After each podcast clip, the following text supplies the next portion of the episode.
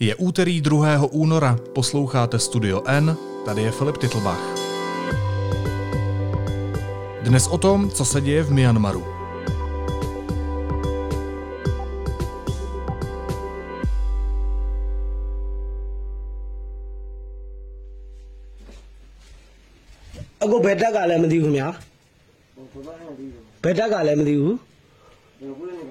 Já? ဘယ်တက်ကလည်းမသိဘူးဗျာဘယ်တက်ကလည်း62တက်ကလား Myanmarská armáda zadržela vůdčí politiky a vyhlásila výjimečný stav. Vedení země se ujal vrchní velitel. Armáda kroky zdůvodnila podvody při loňských listopadových volbách, ve kterých podle oficiálních výsledků vyhrála současná vládní strana. Zadržená myanmarská lídrně Suti vyzvala, aby lidé nepřijali vojenský převrat a protestovali. Demokratický svět puč odsuzuje. Vyhrocenou atmosféru v Myanmaru sleduje naše reportérka Magdalena Slezáková ze zahraniční redakce. Ahoj Majdo. Ahoj, dobrý den.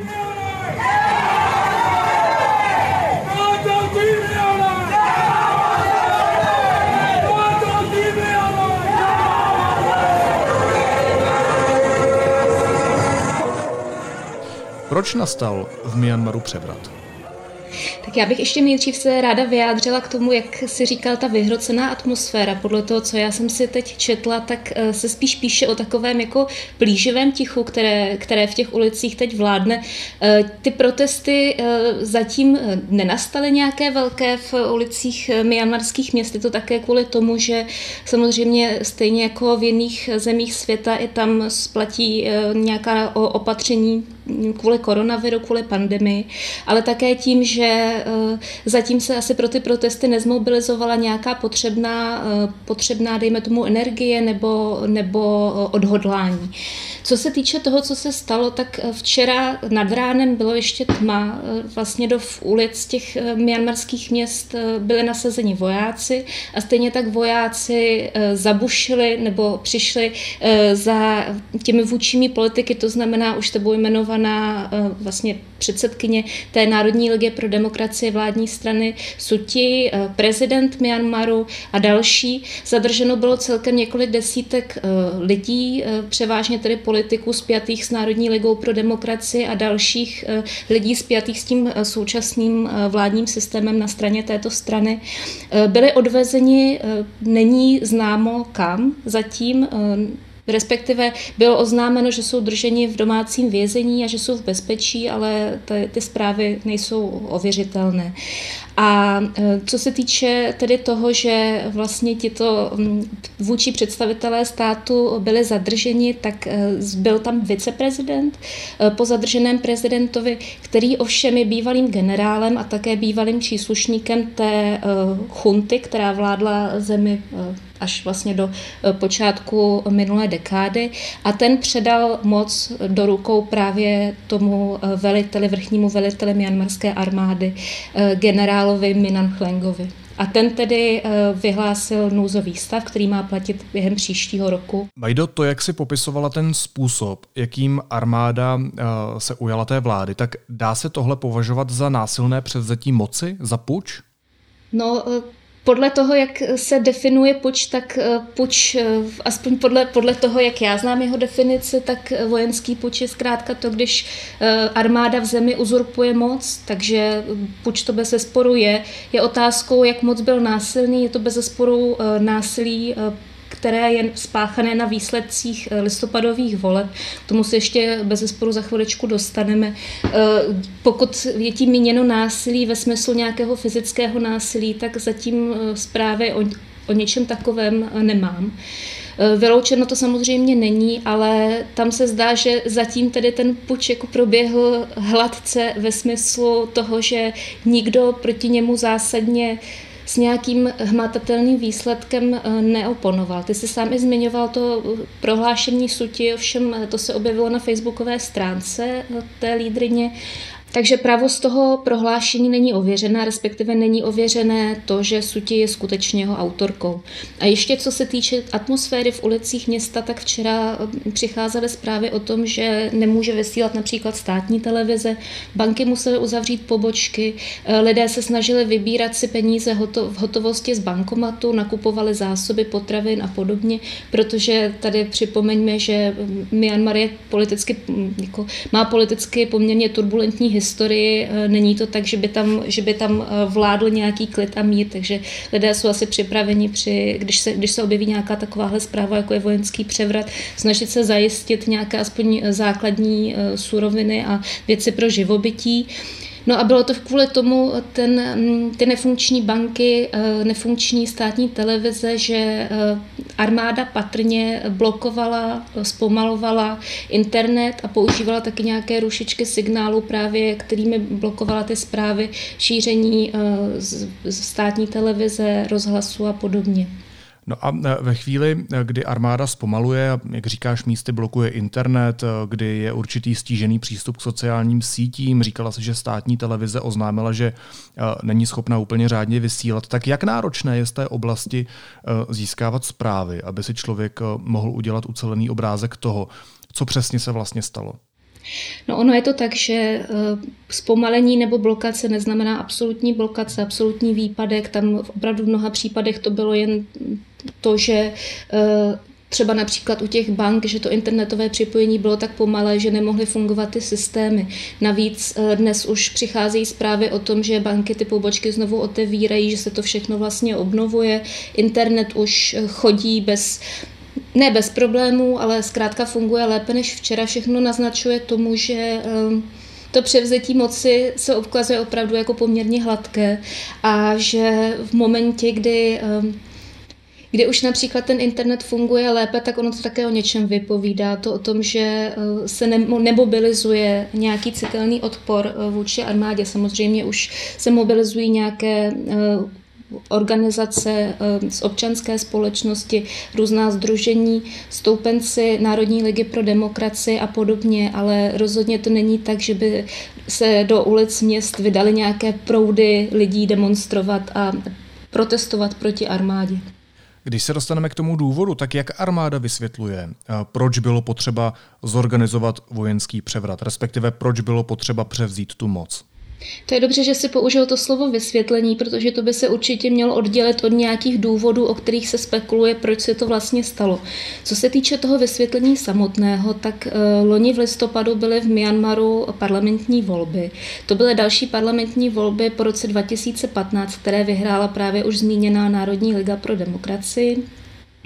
No a už tehdy vyhrála ty volby s poměrně citelným náskokem oproti druhé opoziční straně, za kterou stojí právě armáda. Už loni byl ten náskok ještě výraznější.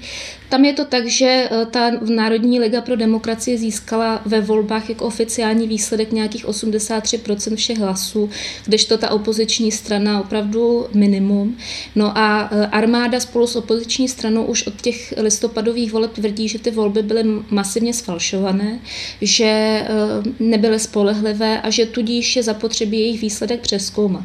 Oni se snažili nebo vyzvali parlament, aby k tomu svolal mimořádné zasedání, nicméně vedení parlamentu parlamentu tohleto odmítlo a vlastně už eh, v průběhu ledna armáda naznačovala, že se s takovýmhle výsledkem nespokojí. No a včera, co se mělo stát, tak včera měl právě parlament poprvé po těch parlamentních volbách regulárně zasednout a měl jmenovat tu druhou vládu, to znamená tu vládu Národní ligy pro demokracii. No ale um, nepodařilo se, protože několik hodin předtím už právě uh, si armáda uh, strhla tu moc do svých rukou. Ještě je důležité říct to, a k tomu asi se dostaneme i v té následující otázce, že parlament, nebo parlament má přes nějakých 600 mandátů, tuším něco přes 660, ale z toho se volí jenom necelých 500 v těch parlamentních volbách. A to z toho důvodu, že armáda čtvrtinu těch mandátů, těch křesel v parlamentu drží sama pro sebe. Stejně tak, jako má jistá práva na veto v parlamentu, stejně tak, jako jmenuje například, nebo si drží ministerstvo obrany. Tohle to nasvědčuje to, že vlastně ta demokratizace eh, Myanmaru postupná, o které se mluví, nebyla úplně tak eh, stoprocentní, jak by se třeba mohlo, mohlo zdát. Eh, armáda si stále v zemi držela významný podíl moci a to je vlastně i potom eh, jeden z těch možných důvodů, proč k tomu převratu došlo teď, protože se mohla bát, že o tu moc přijde. No ty se právě říkala, že je potřeba rozlišit to, co říká armáda, respektive její vyjádření a další důvody, o kterých se spekuluje. A to předpokládám, že je jeden z nich, který se právě zmínila. Přesně tak, protože ten parlament teď by byl ještě víc, eh, dejme tomu, ovládaný, nebo dominovala by mu Národní lega pro demokracii a už se vlastně objevovaly takové spekulace, že by se mohla upravit ústava, nebo že by se mohli pokusit upravit ústavu ve prospěch eh, toho, aby se armádě některé z těch pravomocí odněly. To se samozřejmě armádě líbit nemuselo, to je první spekulace. Druhá spekulace se pak týká samotné osoby eh, toho generála, velitele armády, který ovšem v sobě stělesňuje jako celou tu armádu. A tady vstupuje do mm, Tady vstupuje do hry i věc, která určitě by měla zaznít, pokud se bavíme o Myanmaru, a to jsou etnické čistky, respektive podle OSN uznaná genocida, která byla spáchaná, nebo je páchaná vlastně ještě, ještě doteď na uh, etnické menšině Rohingů, na, kteří žili na severu uh, Myanmaru. Uh, generál Minan Hleng je považovaný za autora téhle genocidy. Um, jsou na něj už podané žaloby různých mezinárodních soudů a zároveň mm, ten generál je dnes už 65-letý muž, který měl uh, aspoň na papíru měl před důchodem, takže se spekuluje o tom, že on se bál vlastně o to, že um, o nějakou vlastní existenci, nejen o své živobytí, ale i o to, že by třeba mohl být vydán k nějakým soudům. Ale tady bych nerada úplně zabíhala do detailů, protože přece jen uh, za prvé nejsem odborník na tu oblast a za druhé ani odborníci vlastně se neschodují uh, a pokud mají nějaký jasný uh, takový zvučný názor, tak by se člověk měl mít na pozoru, protože ta situace tam opravdu není jednoduchá.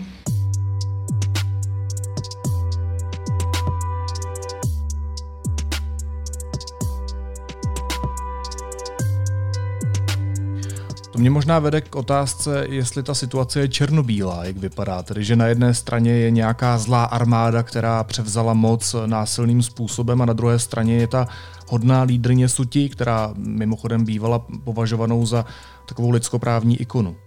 Hmm. No, um, Určitě je pravda, že armáda násilným způsobem, tedy jak už jsem řekla, násilným ve smyslu provinila se proti výsledku voleb, převzala moc. Ještě je důležité zmínit, že samotné ty výsledky voleb byly spochybňované nejen ze strany armády. Tam je faktem, že přestože vlastně ta volební komise trvá na tom, že ty volby byly regulérní a demokratické, tak například e, menšinám etnickým, včetně těch Rohingů, ale i dalším, bylo upřené v těch volbách volební právo. Jo, ty volby nebyly úplně tak čisté, jak je třeba ta, ta vládní strana, respektive volební komise prezentovala. Tohle to je fakt, který určitě by měl zaznít. Stejně tak by mělo zaznít to, že vlastně celá situace v Barmě je často nahlížena takovým um, minimálně u nás jako prismatem uh, toho lidskoprávního boje, disentu proti, proti zlému vlastně utlačitelskému totalitnímu režimu.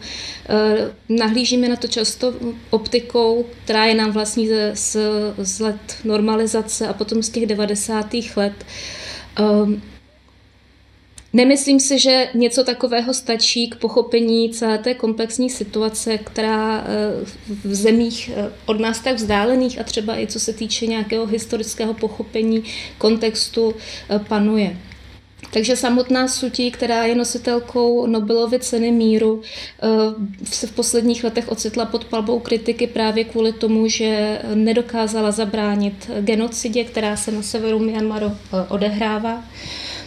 Tam musím taky říct, že se dotkla tisíce lidí, že to jsou opravdu velká čísla těch obětí a um, Co se týče toho prohlášení OSN, které ty události stanovilo za genocidu, tak vychází z četných očitých svědectví, ale i z vyšetřování, takže to není jen tak jako nějak plásnuté do větru. To slovo genocida si myslím, že s tím se um, nakládá velmi opatrně, až úzkoslivě opatrně. Můžeme si toho povšimnout i teď, uh, co se týče vývoje v Číně a v Xinjiangu. A samotná, samotná Suti eh, ta obvinění z etnických čistek, na to z genocidy opakovaně popřela. Eh, sama ty hm, události na severu Myanmaru označila za protiteroristickou operaci. Nicméně je faktem doloženým, že přestože ty etnické čistky, respektive genocidu páchala myanmarská armáda, tak minimálně to, co víme, je to, že vláda Národní ligy pro demokracii například cenzurovala informace o tom, co se děje a potírala je. Takže eh, není pochyb pochyb o tom, že svůj díl viny na tom, co se, co se dělo a děje, nese. To znamená, je to takový eh, pád eh, docela ošklivý lidskoprávní ikony. Myslím si, že by mohl být eh, pro Západ velmi dobrým mementem a poučením, kde by byl ovšem Západ ochoten se z toho poučit. Možná se pojďme na to zaměřit. Já teď přečtu prohlášení Českého ministerstva zahraničí. Cituji. Česko odsuzuje vojenský převrat v Myanmaru. Vyjadřujeme naši podporu legitimnímu vedení země a vyzýváme k jejich okamžitému propuštění, stejně jako k respektu výsledků parlamentních voleb z listopadu 2020. Vždy jsme podporovali přechod k demokracii v zemi a úsilí o prosazování trvalého míru, svobody, lidských práv a prosperity pro všechny obyvatele Myanmaru. Jak, se, jak, jak vnímat tu českou reakci a jak se k tomu puči postavili ostatní země demokratického světa a jak to jde dohromady s tím, jak o tom Myanmaru a o těch lidských právech mluvíš teď ty? No ona je i samozřejmě jedna věc, eh, za prvé vnímat teda v kontextu eh, naší vlastně tradice eh, od těch 90. let, což já nechci, aby to vyznělo jako tak, že je to něco špatného, chraň Bůh. Já jenom říkám, že občas se v zájmu toho vyššího dobra v uvozovkách dopouštíme jistých zjednodušení, která se vlastně můžou pro nás ukázat jako fatální, protože tam, kde nastupuje nějaké černobílé vnímání světa, no, namísto toho, aby tam byla snaha o nějaké hlubší porozumění v té dané situaci, v té dané konkrétní zemi, tak se vždycky to může vymstít. Ehm, zapadá to, tahle ta reakce, ovšem také do reakce vlastně napříč demokratickým světem ehm, počínaje nevím, spojenými státy, zejména potom také Británii, která měla v historii s Barmou, tehdy Barmou, hledat co společného. Jak víme, ehm, britská vláda už mluví o možnosti sankcí pokud se nepletu, tak není sama. Eh, je otázkou samozřejmě, jak moc eh, Tohle to bude účinné. Vím také, že eh, snad Světová banka vynesla nějaké varování a počítá nebo aspoň, aspoň eh, přemýšlí o omezení. Tam taky samozřejmě je důležité zmínit, že ta příslovečná demokracie se nebuduje zadarmo, něco to stojí. Eh, když chcete vlastně do, v zemi tu demokracii podpořit, musíte do toho taky něco investovat. Ehm, Světová banka nalila do Myanmaru velké peníze. A je otázka ale, jestli i vlastně, kdyby se vyhlásily nějaké sankce, jak moc to bude tu zemi pálit. Tady si myslím, že by také stálo za zmínku eh, neopomenout Čínu, která vlastně dnes je asi takovou největší, eh, řekněme, největší vlivovou mocností, co se Myanmaru týče. Ona sama o sobě mluví jako o přátelské sousedce Myanmaru. Samozřejmě tam má jisté zájmy, jak geopolitické, tak ekonomické. Eh, Myanmar funguje také jako eh, vlastně zdroj nerostného bohatství. Ta situace je hodně složitá, nechci tady zabíhat eh, do, do detailů. Ale myslím si, že pokud existuje na světě nějaká země, která by mohla na mm, armádu myanmarskou citelně zatlačit, tak aby to opravdu zabolelo. A aby eh, se něco stalo, aby se prostě teď té moci, kterou, kterou si uzurpovala, vzdala, tak je to právě Čínská ledová republika a nemyslím si podle těch reakcí dosavadních, které z Pekingu zaznívají a které jsou takové velmi um, mdlé bych řekla, eh, že se něco takového stane. Eh, konec konců Čína na tom ani vlastně nemá moc zájem. Hmm. Majdo, možná ještě poslední otázka. Já vím, že je to náročné, vlastně je to skoro nemožné předpovědět, ale máme nějaké indicie, podle kterých bychom mohli aspoň odtušit, eh, co se v Myanmaru bude dít dál? Nějaké indicie samozřejmě máme, není jich mnoho, ale existují. Jako první bych zmínila ten eh, v podstatě hladký průběh puče. Když třeba byl před pěti lety pokus o vojenský převrat v Turecku, tak to určitě si ehm, posluchači vzpomínají, že to bylo, že to bylo mnohem dramatičtější než to, co se odehrálo teď v Myanmaru a to je jeden, jenom jeden z příkladů z mnoha. Ehm, nasvědčuje tomu také to, že nejsou v zemi nějaké, jak už jsem říkala, bouřlivé protesty, že tam vládne nějaký takový uh, uh, divný uh, dejme tomu mír před bouří, která ovšem nemusí vůbec nastat. A také o něčem svědčí to, že byl vyhlášen ten, nebo že armáda vyhlásila ten nouzový stav, který má trvat rok. Nicméně, eh, kdo říká, že potom po tom roce se neprodlouží. Další věc je, jak už jsem říkala, oni vystřídali už tuším 11 ministrů a žádný z těch ministrů nebo nějakých vysokých činitelů na ministerstvu, teď si nejsem jistá, jestli jsou to všechno ministři nebo jestli někdo z toho nejsou náměstci, ale žádný z těch nově jmenovaných funkcionářů nemá, eh, nemá vlastně v té funkci ten eh, přídavek eh, prozatímní. Takže to taky o něčem svědčí. Myslím si, že to, aby se tam ta situace zvrátila, by vyžadovalo Rozhodně si nemyslím, že to, že to změní nějaké sankce ze strany Londýna, nebo že v tom budou rozhodujícím hráčem. Možná by tam chtělo nějak víc faktorů, aby hráli dohromady, ale zatím, zatím nevidím nějakou um, nějaký, nějakou cestu k tomu, aby se to v nejbližších dnech eh, proměnilo. Myslím si, že armáda si aspoň zatím eh, tu moc eh, podrží. Říká Magdalena Slezáková ze zahraniční redakce Deníku N. Majdo, moc děkuju. Já děkuju. Mějte se hezky, nashledanou. A teď už jsou na řadě zprávy, které by vás dneska neměly minout. Piráty se starosty by volilo podle volebního modelu agentury Median 25% lidí. Nečekaně dobře si podle výzkumníků vedou i mezi voliči kolem padesátky. Hnutí ANO naopak mezi těmito voliči ztrácí.